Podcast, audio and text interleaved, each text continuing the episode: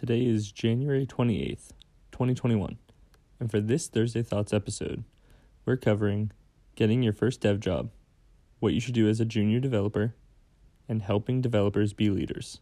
Let's dive in. When starting off as a web developer, it can be difficult to juggle learning and job searching.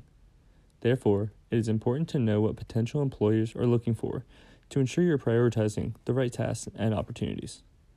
A recent post on Free Code Camp gives a handful of tips from a hiring manager's perspective of what they look for when reviewing developer resumes.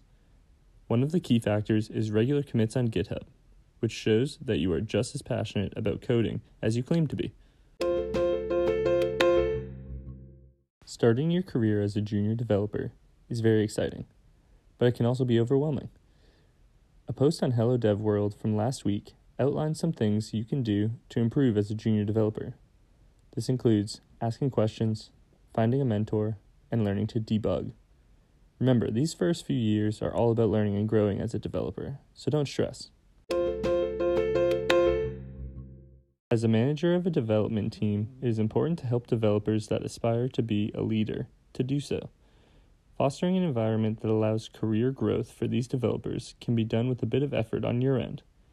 Monday's post on the Next Web gives some helpful insights on how to help developers be leaders. By providing opportunities, openly communicating, and more, you can help boost your developers to the next level. Want to know more? Head to fewdaily.com for more of today's topics and other front end web content. If you like what you heard, be sure to rate, review, and subscribe on your platform of choice. That's all for today. Tune in tomorrow.